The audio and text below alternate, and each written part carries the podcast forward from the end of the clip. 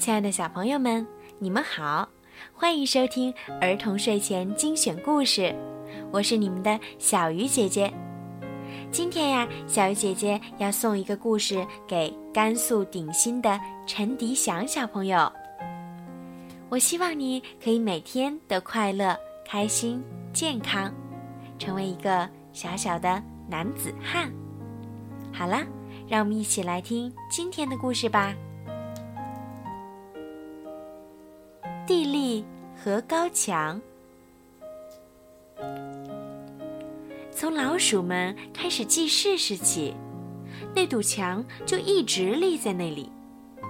他们从来没去注意过它，也从没想过问一问：墙的另一边是什么样的？或者说吧，那堵墙到底有没有另一边？他们只顾忙着眼前的活儿，就好像墙根本不存在。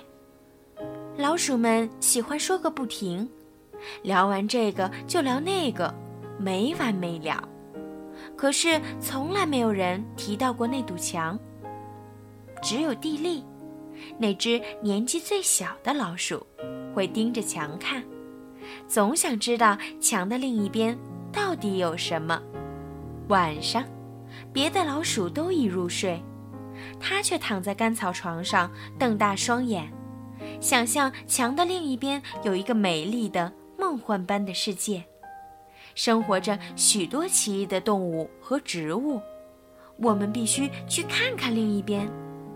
他对好朋友们说：“试试能不能爬过去吧。”可是当他们试着往上爬的时候，墙好像越爬越高。他们抬来一根长长的生锈的铁钉儿，想在墙上穿个孔，好从小孔里瞧过去。没问题，只要有耐心就能穿过去。蒂利说。可是他们忙活了整整一上午，累得筋疲力尽，那堵坚硬的墙上却连个小坑也没凿出来。他们只好放弃了。这墙总会有尽头的。地利说：“他们走啊走，走了很久很久，可那堵墙却似乎没有尽头。可是有一天，在离墙不远的地方，地利看见一条蚯蚓正在挖洞往黑土里钻。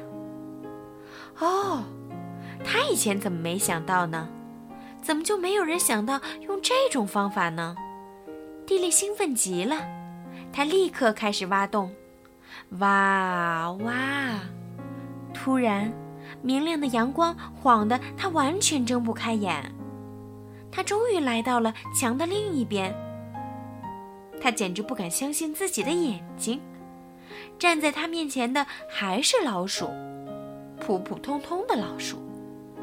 这边的老鼠们为地利举行了盛大的欢迎会。他们请他站上庆典时。他以前好像在什么地方见过。为了向他表示敬意，他们发表演说，并挥舞彩旗。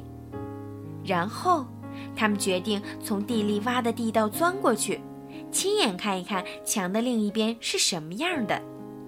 他们一个接一个地跟着地利。当地利那边的老鼠们看到他的发现时，也举行了一场庆祝会。他们抛洒着五彩的纸屑，个个都在欢呼：“地利，地利，地利！”带着胜利的喜悦，他们把地利高高的抛向空中。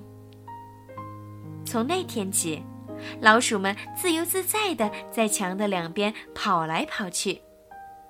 还有啊，他们总忘不了是地利最先为大家指引的道路。好了，小朋友，今天的故事就听到这儿啦。